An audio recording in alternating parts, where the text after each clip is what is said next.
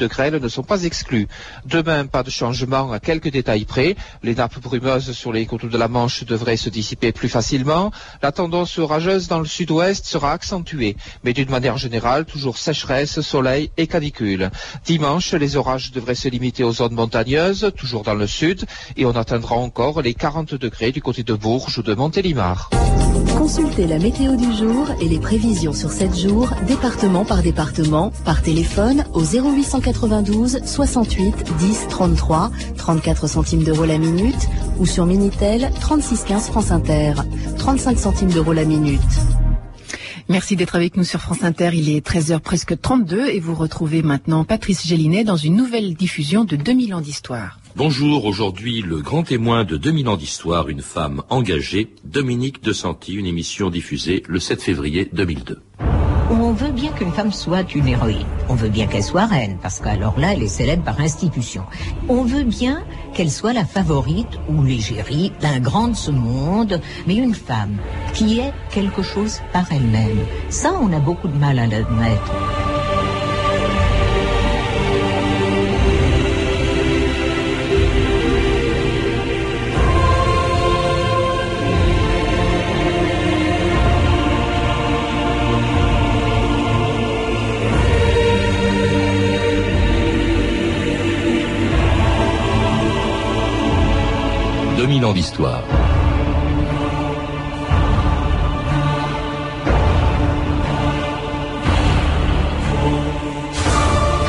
Dominique de Santi a participé à presque toutes les grandes batailles politiques, intellectuelles, morales, sociales du XXe siècle. Dans la résistance dès le début de l'occupation, au sein du Parti communiste, quand, pour ne pas désespérer Billancourt, on fermait les yeux sur les horreurs du stalinisme, ou avec les peuples colonisés à l'époque où ils luttaient pour leur indépendance. Auprès du philosophe Jean Toussaint de Santi qui vient de disparaître, elle a partagé avec lui tous les espoirs, toutes les illusions et toutes les désillusions de cette génération de normaliens qui, dans les années 30, découvraient la politique, le fascisme ou le communisme, à l'époque où la victoire du Front populaire avait divisé la France en deux. Une archivina du 14 juillet 1936. Messieurs Léon Blum, Édouard Daladier, Maurice Torres, Roger Salingro, Maurice Violet, Pierre Caux,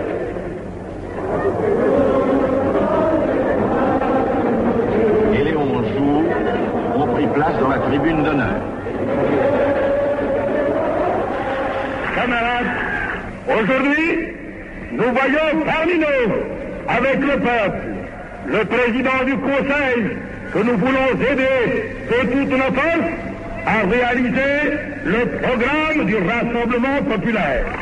Dominique de Santi, bonjour. Bonjour. merci d'être dans ce C'est étrange d'entendre ça, c'est extraordinaire. La victoire du Front Populaire en 1936. Merci d'être venu peu de temps après la disparition de, Jean Toussaint de Santi, dont vous avez partagé la vie euh, et les engagements que vous avez et que vous avez d'ailleurs rencontrés à peu près à l'époque de ah, l'archive que l'on vient d'entendre. En 37. Et c'était votre découverte de la politique, le Front Populaire? Ben, je n'avais d'autre idée de la politique que l'anticommunisme des amis russes de mon père qui étaient des émigrés démocrates, l'ancien chef du gouvernement provisoire Kerensky, voilà, et ses amis. Et alors évidemment, le communisme c'était pour pour eux, donc pour moi soi-disant, euh, l'homme au couteau entre les dents. Je n'ai jamais entendu parler que des horreurs commises par les communistes. Et puis soudain, il y a eu le Front populaire. J'étais au lycée et c'était extraordinaire parce que c'était pas du tout la même chose. Il y avait des gens qui n'avaient jamais pris de vacances qui en prenaient sur leur tandem, euh, l'homme pédalant en tête, la femme l'aidant. Il y a des gens qui découvraient la montagne et la mer. Il y a des gens euh, qui, pour la première fois, comprenaient ce qu'était la vie. Et moi, je comprenais soudain qu'il y avait des gens qui n'avaient pas droit à la vie comme moi. Mmh. C'est le début de la découverte, puis bientôt de l'engagement dans la politique du, du côté de, de la gauche peut-être aussi à cause ou grâce ou avec en tout cas Jean Toussaint de Santi que vous rencontrez, je crois, euh, sur le toit de l'école normale supérieure. Ben oui, on m'avait amené à la Garden Party, j'étais pas peu fier, et on m'avait parlé d'un philosophe corse un petit peu étrange qui tirait du revolver dans les turnes, euh, mmh. les, petits bureaux où se rassemblaient les normaliens pour euh, travailler, et personne ne me le présentait. Et à un moment donné, je vois un chat. J'avais déjà la manie des chats. Alors, je fais quelques pas, je caresse le chat, et il y a quelqu'un d'autre qui caressait le chat. Et nos mains se sont rencontrées, on s'est regardé. C'était un petit brin très maigre et très aigu. Et c'était Jean Toussaint de Santi, mais je ne le savais pas. Alors vous, le, vous allez lui tenir la main, si je puis dire, pendant 63 ans. C'est quand même un parcours que vous faites pratiquement ensemble, presque tout le temps. Alors vous êtes une femme indépendante, Dominique de Santi, Ah, tout et à fait. vous vous mariez avec lui alors que vous êtes contre le mariage. Et vous, en plus, vous fait. dites dans des mémoires qui ont été publiées récemment aux éditions des Jacob, euh, vous, vous, vous dites, euh, je me suis marié pour mon indépendance. Alors là, ah, je mais comprends tout pas. à Là. fait. Mais parce que j'ai été élevé par mon père qui avait des idées grandioses sur l'indépendance et la- toutes les professions que pouvaient exercer les femmes, euh, la preuve, Ma- Marie Curie, etc. Mais il fallait être rentré à 10h30, 11h. Et De Santi m'a dit très euh, lucidement, tu sais que le mariage émancipe la femme. Or, à mon époque, on n'était majeur qu'à 21 ans. hein. Et donc, on se marie 18, pour six mois. Et puis, si, si ça nous va, on continue. Sinon, on se sépare. Mais toi, tu es émancipé. Et voilà comment je suis entré dans quelque chose qui m'a conduit euh, toute la vie durant jusqu'à sa mort à lui. Et qui vous a conduit dans la dans la résistance. Vous vivez un peu d'ailleurs tous les deux comme Jean-Paul Sartre et Simone de Beauvoir, un très libre de vos gestes les, les uns et les autres. Oui. C'était un c'était le, le seul contrat réel que vous respectiez. C'est tout à fait vrai, parce que je crois que chacun de nous ne pouvait aimer qu'un être qui serait entièrement libre et qui le choisirait à chaque instant avec élan. Euh, pas tout à fait comme euh, Beauvoir et Sartre, en ce sens que quand j'ai lu, bien après la mort de Sartre, les lettres au castor, ça m'a indigné qu'on traite euh, comme un objet l'autre partenaire. C'était pas notre genre. Alors on est peu de temps avant la guerre quand vous rencontrez Jean Toussaint de Santi, Dominique de Santi, et puis vous vous engagez dans quelque chose qui est plus risqué que, que le Front populaire, c'est la résistance. Alors là vous êtes toute Là, on jeune. était un petit peu contraints, vous savez, parce que on contrat, pas- c'est tout le monde ne s'est pas dit ça. Mais non, mais déjà, nous trouvions que la société était mal faite. Donc il fallait la faire autrement. Et puis tout d'un coup, c'est le désastre total. Et euh, le, le nazisme, euh, qui était notre exécration, notre haine, sur notre sol, et nous gouvernants par Pétain interposé ou euh, directement à Paris. Et c'était insupportable. Alors on, on a fait ce qu'on pouvait faire. On s'est réuni à un groupe d'étudiants. On a Oui, un, euh, groupe qui, qui s'appelait- qui- qui s'était appelé lui-même le Zoo. Le zoo, oui, le zoo, et le zoo éditait un tract recto verso qui s'appelait Sous la botte, qu'on tirait sur des rodéos interdites, enfin tout ça, toute la vieille histoire de, la clandestinité. Je dois dire que Jean-Paul Sartre, quand il est rentré de son stalag, de son camp de prisonniers de guerre, euh, trois semaines après, a demandé au philosophe Merleau-Ponty, est-ce que vous connaissez ou est-ce que tu connais quelqu'un euh, qui travaille contre? Et a dit oui, oui, je connais, mais c'est des étudiants, ils n'ont rien publié, c'est pas du tout le groupe d'écrivains dont tu rêves, euh, ils, ne sont encore rien. Mais ça ne fait rien, dit Sartre, je veux les rencontrer. C'est ainsi qu'avec lui, euh, sous la botte, s'est fondu dans socialisme et liberté. Beau programme. et que vous rencontrez aussi Dominique de Santi pendant la résistance, donc euh, de nombreux communistes, et c'est par la résistance avec elle que vous avez pour cela. Que vous êtes entré au Parti Ah ben, communiste. euh, alors, vous savez, je vais vous dire, euh, je crois que la politique est une passion beaucoup plus qu'un raisonnement. C'est mon idée de la politique et mon expérience, hélas, de la politique. Et euh, je crois qu'à la bataille de Stalingrad, quand on savait que les Russes euh, étaient le garant de notre liberté et que c'est parce qu'ils tenaient et parce qu'ils repoussaient Hitler qu'on avait un espoir, eh bien, on était très fiers de s'engager dans leur parti, vous voyez. Et vous y engagez donc à la fin de la guerre, au moment où le Parti En communiste 43, est devenu euh, clandestin, il puis était. devient petit à petit hein, le plus grand parti de France. On écoute son chef, Maurice Thorez, à la fête de l'humanité, juste après la guerre, la première fête de l'humanité après euh, la guerre, en septembre 1945.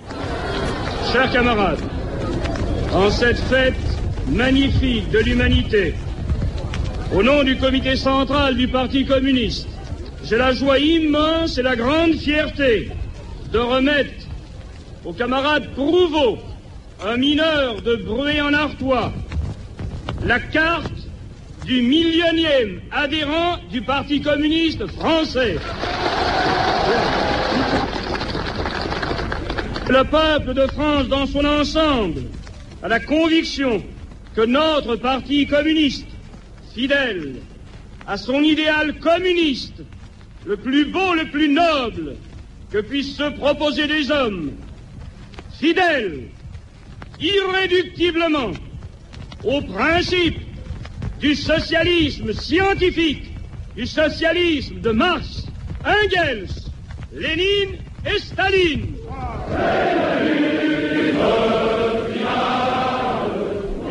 C'était Maurice Thorez en septembre 1945, première fête de Lima. Vous y croyez? Euh, Mais bien sûr, en 45, j'y croyais tout à fait mhm. euh, que c'était l'avenir de l'humanité et que notre génération d'intellectuels, évidemment, euh, serait un petit peu sacrifiée, enfin devrait sacrifier un petit peu son confort, mais peu importe, parce qu'on allait très exactement vers ce qu'on disait les lendemains qui chantent. Mhm. J'y ai cru à travers beaucoup d'aléas et alors que j'avais des amis intimes qui me montraient des documents sur les camps soviétiques, mais je leur expliquais que c'était des camps de rééducation mmh. et que le reste était fabriqué. On, y reviendra, Dominique de Santive. Alors, vous, vous y adhérez, puis alors vous y participez en tant qu'éditorialiste de deux publications communistes, s'appelait Le Patriote et La Nation, je crois. Exactement. Et alors, vous, vous voyagez, d'abord, vous découvrez les grandes grèves de 1947. Ah, c'était fantastique. C'était vraiment très, très beau. Et on avait tellement l'impression qu'on forgeait l'avenir à travers euh, beaucoup de souffrances, parce que, vous savez, euh, les grévistes avaient généralement beaucoup d'enfants, et beaucoup de dettes pendant les grèves mmh. et tout ça était assez dramatique, mais il tenait bon. Et euh, j'étais prise dans, nous étions pris dans ce mouvement de masse et vraiment on y croyait. Oui, vous y croyez d'ailleurs au, point quand même de justifier euh, l'injustifiable. L'injustifiable, vous le rappelez d'ailleurs dans, dans vos, mémoires, c'était ces grands procès euh, qui se déroulent à partir de 1949 dans les pays de l'Est. Écoutez cet enregistrement du plus célèbre de ces procès staliniens, celui d'un ancien chef du Parti communiste tchèque, Slansky, auquel le procureur demande d'avouer des crimes imaginaires. C'était la méthode employée à l'époque par les partis communistes. Écoutez.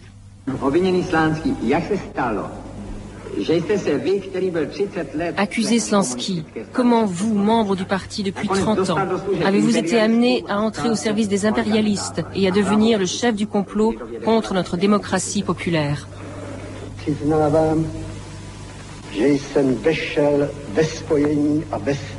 J'avoue être entré en contact avec le représentant des impérialistes anglo-américains et de leur service secret, Koni Ziliakus, qui s'immisçait dans les affaires intérieures tchécoslovaques.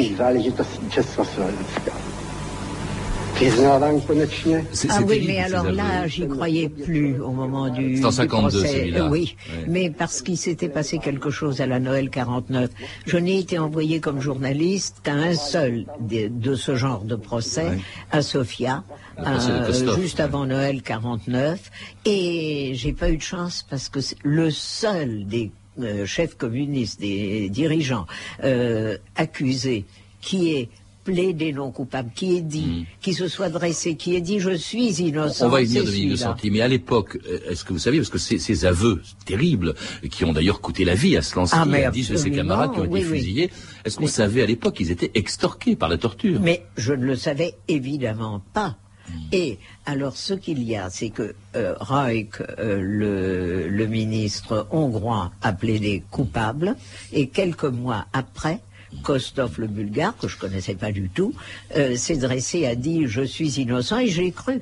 Alors justement, euh, vous n'avez pas assisté au procès Slansky, vous n'avez dit, le ministre de Santé, mais vous avez ah couvert donc pour la presse communiste deux autres procès du même type en, 1949, et voici ce que vous avez toujours regretté d'avoir écrit, la revue de texte Stéphanie Duncan. Oui, donc en 1949, une vague de procès politiques, vous l'avez dit, et de condamnations à mort s'abat sur, sur les, pays de l'Est. D'abord en septembre, en Hongrie, celui de Lachlo Roy, membre du bureau politique, et de plusieurs autres accusés comme lui de complot pour le compte de Tito, le communiste yougoslave qui a osé défier Moscou à l'époque. Et tous les accusés donc ont avoué, euh, entre guillemets, leurs crimes. Dominique de Santi, le Parti communiste français, vous passe alors commande d'un livre, Masques et visages de Tito et des siens, où voilà comment, fidèle à la ligne du parti à l'époque, vous expliquez les aveux de Reuk. Son ambition et son orgueil expliquent pour une part ses aveux. Il aimait la tromperie subtile de sa vie comme les joueurs professionnels de Monte-Carlo et les spécialistes des chèques sans provision aiment la leur. Et comme eux, Reuk trouvait sa dernière consolation en découvrant son jeu. Donc toujours en 49, cette fois en décembre, vous l'avez dit, Dominique Santi, la Bulgarie connaît un procès similaire, celui de Traïcho Kostov et de ses complices, toujours entre guillemets. Mais cette fois, donc, un événement extraordinaire vient enrayer la machine bien huilée du procès. Le dernier jour, Kostov renie ses aveux. Dominique de Santi, donc vous êtes présente ce jour-là au tribunal. Et vous décrirez cette scène bouleversante dans votre livre publié en 74, Les Staliniens. Gris, tassé, Kostov se lève et commence. Dans les derniers mots que je prononcerai, je considère comme un devoir de ma conscience de déclarer devant la Cour et devant la presse internationale que je suis innocent, que ces aveux ont été, et là, brouhaha, cyclone dans la salle, dites-vous, on le fait rasseoir d'urgence. Kostov, dites-vous, sait les tortures qui l'attendent et que la mort ne sera ni rapide ni facile. En effet, il sera exécuté le lendemain. Alors cette scène en 49 vous trouble, vous rend malade, dites-vous, mais vous écrivez tout de même en rentrant à Paris dans la revue communiste Démocratie Nouvelle. Traïcho Kostov avait gardé son air de doctrinaire sournois, d'homme chafouin et renfermé qui ne sait pas sourire, Kostov était un opposant idéologique, que son fanatisme, sa haine du parti, en fait sa haine du communisme ont amené à la trahison. Quand il eut la parole pour la dernière fois, il a nié l'évidence totalement jusqu'à l'absurde. Et bien plus tard, en 74, toujours, Dominique de Santi, dans votre livre Les Staliniens, vous évoquerez votre gêne d'alors et vous vous demanderez comment vous avez pu écrire ces textes. J'aurais, nous aurions dû refuser, écrivez-vous. J'aurais pu désavouer ces textes qui me pesaient. C'est le contraire qui s'est produit. Plus les hérétiques nous troublaient, plus le parti nous choquait, plus nous décidions de secouer tout respect humain, de perdre la face aux yeux de la bourgeoisie, de nous engager. Alors ces textes terribles de 49 que vous avez eu le courage justement de, rappeler, de, ah, il ne faut rien renier de son passé. Alors justement, 25 ans plus tard, dans, le, dans, le, texte des communistes que, que vient de rappeler Stéphanie, euh, vous le regrettez tellement que vous dites ne plus comprendre la personne qui les avait écrits, euh, comme si ce n'était pas vous. Hein, vous vous ah, reconnaissez plus vous-même. Non, mais c'est très très curieux parce que je vous le répète la passion politique, c'est comme la passion amoureuse, c'est-à-dire que on ne peut accepter que ce qu'on est prêt à, vivre dans sa chair. Et je me disais, je me disais pour Kostov, hein, pas mhm. avant. Je me disais pour Kostov, ça doit être une erreur judiciaire absolument effroyable, mais il y a l'avenir et il faut soutenir cet avenir-là. Et quand la passion m'a quitté, vous savez, c'est exactement mm. quand on aime un homme et que tout le monde vous dit, mais enfin, il ne vous aime plus, il vous trompe, regardez, voilà les lettres, voilà les faits, et vous dites, invention, impossible, c'est impossible, je sais bien que c'est impossible. Et je me suis répété ça, et là, il y avait, en somme, il y avait deux voies. Ou bien je rentrais de Bulgarie, je disais, voilà, j'ai entendu cet homme et je le crois, car c'était un mort qui parlait. Ben, on, peut croire un mort qui s'exprime. Et là, le, parti m'exclut et je reviens euh, à la bourgeoisie, à ma classe d'origine, euh, avec les autres intellectuels. Parce qu'il y avait chez vous la hantise aussi de quitter le parti, la fraternité ah, du parti, la fête de l'humanité. C'était terrible, c'était l'arrachement, c'était la passion. C'est mm. pourquoi je vous dis que c'est vraiment comme la passion amoureuse. Il faut que le déchirement soit total. Et quand il devient total, alors là, on se récupère soi-même. Ça ne veut pas dire qu'on se mette à haïr cette personne, mais on ne la comprend plus. Alors le déchirement total sera pour vous ce qui va provoquer votre départ du Parti communiste, l'invasion de la Hongrie par l'URSS et cet appel pathétique lancé par les écrivains hongrois au moment où leur pays était envahi par l'armée rouge. C'était en octobre 1956. Attention, attention. Ici, la Fédération des écrivains hongrois. À tous les écrivains du monde, à l'élite intellectuelle du monde entier, nous demandons aide et secours. Aidez la Hongrie, aidez le peuple hongrois. Au secours, au secours.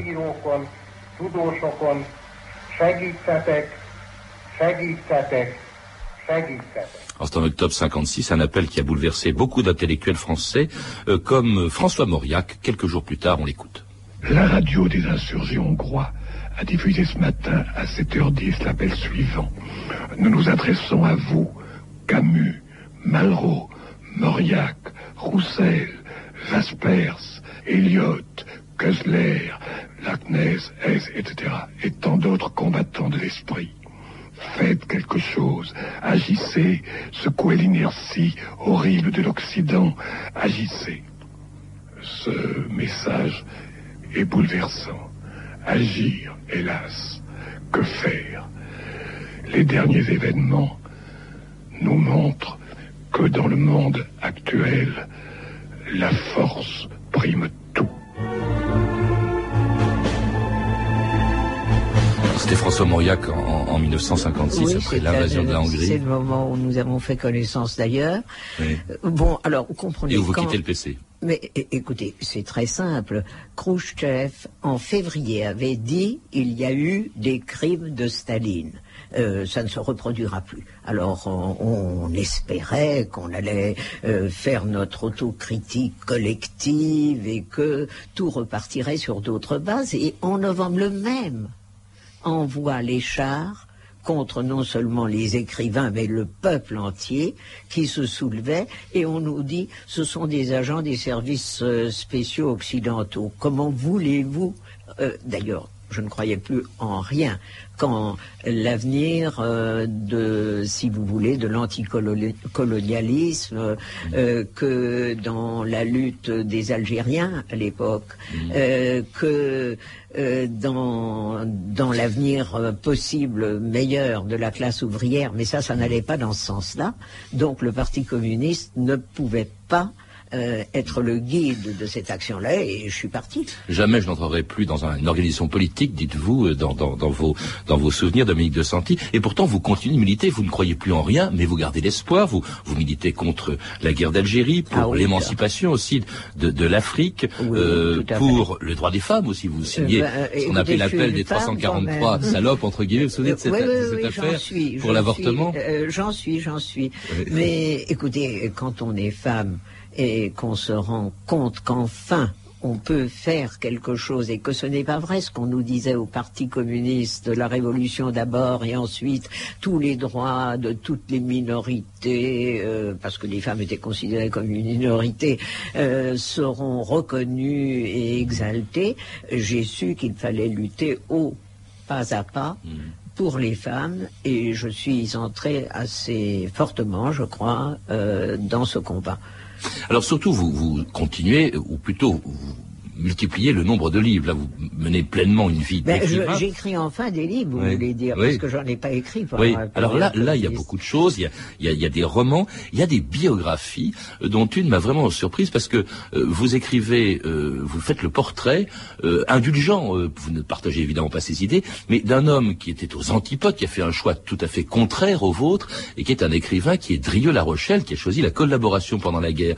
Et vous tentez plutôt que de l'accabler, vous tentez de comprendre Ben, démarche. euh, ben, c'est pour ça que pendant 18 mois, euh, j'ai cherché et ensuite j'ai écrit. Je n'avais jamais parlé avec un fasciste français. C'était pas dans mon milieu, j'ai pas eu l'occasion. Bon. Et je me suis dit, cet homme, il a l'âge de mon père. Il est l'ami euh, de deux personnes, Malraux qui est un ami et Aragon qui, est, qui a été mon patron au temps de la presse communiste et des éditions communistes. Et euh, il, il lisait les mêmes livres qu'eux et que je lis encore. Euh, Je ne comprends pas comment il est venu au nazisme et j'ai voulu essayer de comprendre et j'ai entrepris cette quête. Et c'est ainsi que d'ailleurs j'ai eu l'occasion de parler à Malraux quelques semaines avant sa mort à cause de Drieux parce que il était déjà très malade mais il tenait à me parler de Drieux. Hmm. Vous citez aussi dans, dans vos souvenirs euh, cette phrase d'Aragon. Aragon, un jour, euh, Ah oui, on vient, on vient au, quelqu'un vient au Parti communiste et puis euh, commence à, à dire un mal fou, évidemment, Non, de, non, de Drieux. La Rochelle. C'était C'est vous-même. Ah oui, c'est vous qui dites Oui, Aragon, oui. ce fasciste euh, Drieux. dit, Et, euh, alors la réponse d'Aragon, je la cite Qu'est-ce qu'on possède chacun? La vie, rien d'autre. La sienne, il l'a donnée pour ses erreurs. Peut-on exiger plus? Il faut rappeler que Drieux La Rochelle s'est suicidé à la fin de la guerre. Exactement. Ouais. Et alors là, je dois dire, ça, ça a été ma première réflexion. Et la deuxième, c'est un, un jour que je faisais un cours aux États-Unis et que mon meilleur étudiant avait pris comme euh, thème de son mémoire euh, euh, les deux opposés, Aragon et Drieux, qui avaient été amis, qui avaient rompu, etc. Et a eu cette phrase. Et c'est à cause du déchirement entre communisme et fascisme en Europe à cette époque que les deux écrivains euh, se sont engagés dans le même chemin. Et je me suis dit, tiens, il possède le français moins que je ne le croyais. Et je lui ai dit, mais des chemins inverses, vous voulez dire? Il dit, non, madame, le même chemin, le chemin totalitaire.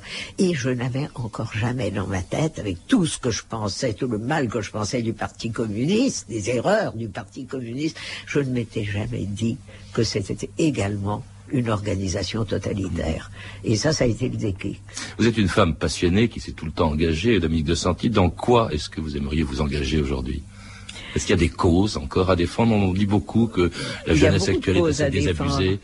Écoutez, c'est très simple. Il y a une cause qui se pose à nous et dont De Sentier, avant de mourir, a parlé à la télé, à la radio et dans notre livre La liberté nous aime encore, à la fin de ce livre qu'a composé Roger-Paul Droit, de nous deux, ce livre de nous deux, euh, c'est que si nous ne faisons pas euh, quelque chose de vraiment conséquent et réel pour euh, diminuer la faille, pour combler la faille qui sépare nous autres, les peuples riches du Nord, car nous sommes tous riches, même quand on a des ennuis d'argent, on est riche, euh, et les peuples qui crèvent de faim au Sud, alors arriveront des violences euh, dont De Santi disait que les massacres seraient différents tout à fait différents, mais pires sans doute que ceux du XXe siècle.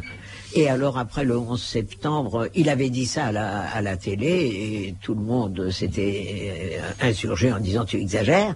Et après le 11 septembre, il y a eu beaucoup de coups de téléphone disant Comment avais-tu pressenti? Il a dit, je n'ai rien pressenti, mais je sentais que ça allait venir. C'était peu de temps avant sa disparition. Merci Dominique de Santi. Je rappelle le titre du livre que vous avez écrit donc avec Jean Toussaint de Santi, La liberté nous aime encore, un livre disponible chez Odile Jacob. Vous avez également publié vos mémoires il y a quelques années, Ce que le siècle m'a dit, un livre toujours disponible chez Plomb. Vous pouvez retrouver ces renseignements en contactant le service des relations avec les auditeurs au 0892 68 10 33, 34 centimes d'euros la minute ou consulter le site de notre émission sur franceinter.com. C'était 2000 ans d'histoire la technique Lidwin Caron et Stéphane Devernay, documentation Anne Weinfeld et Virginie Bloch-Léné, archivina Raissa Blancoff et Sandra Escamez, revue de texte Stéphanie Duncan, une réalisation de Anne Kobilac. Une émission de Patrice Gélinet.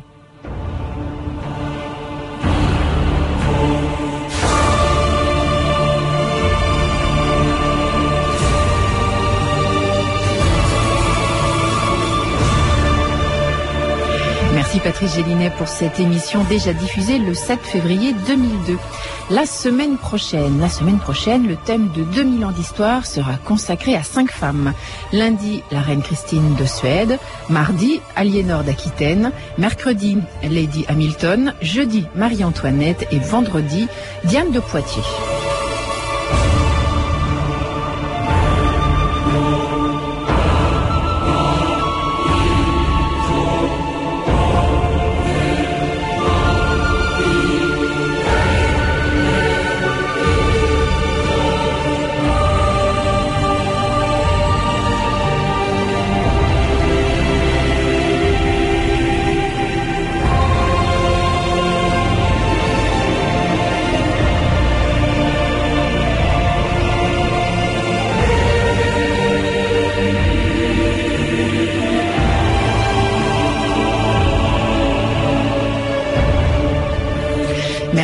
France Inter. Dans un instant, c'est comme à la radio, vous retrouverez Valik et sa bande de chroniqueurs.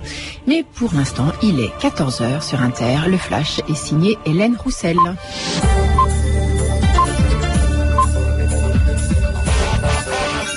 Ils sont déjà des milliers réunis sur le plateau du Larzac. Entre 50 000 et 100 000 personnes se retrouvent à partir de cet après-midi et jusqu'à dimanche pour un grand rassemblement contre la mondialisation libérale. Le plateau du Larzac, il y a tout juste 30 ans, des paysans avaient lutté contre l'extension d'un camp militaire. Aujourd'hui, on fête cet anniversaire, mais c'est aussi une réunion d'opposition à l'OMC. José Bové devrait prendre la parole cet après-midi lors du meeting d'ouverture. Le leader de la Confédération paysanne qui a demandé ce matin au gouvernement de clarifier la position position de la France sur la libéralisation des échanges avant le sommet de l'OMC à Cancun prévu en septembre. Sur les routes, la foule entre Millau et le plateau du Larzac. Et puis dans le reste de la France, la journée est classée orange dans le sens des départs et dans les deux sens dans le sud-est. Pour ce grand week-end de chasse et croisée, c'est du rouge demain et même noir dans certains endroits. Alors soyez prudents. N'oubliez pas de vous hydrater régulièrement. Le mercure dépasse encore les 30 degrés un peu partout. La vigilance sur les routes, à croire qu'elle porte ses fruits. Le nombre de tués a baissé. Une réduction de 19% en juillet par rapport à l'an dernier. Ce sont 126 vies épargnées. Il y a quand même 535 personnes qui sont mortes sur les routes le mois dernier. La canicule, comme nous vous le disions, s'installe et c'est vrai pour une bonne partie de l'Europe, mais la chaleur peut aussi être une source de profit. Si le niveau du Rhin baisse en Allemagne, la bière, elle, coule à flot. Selon les brasseurs allemands, il n'y a aucun risque de rupture de stock et la demande a rarement été aussi forte.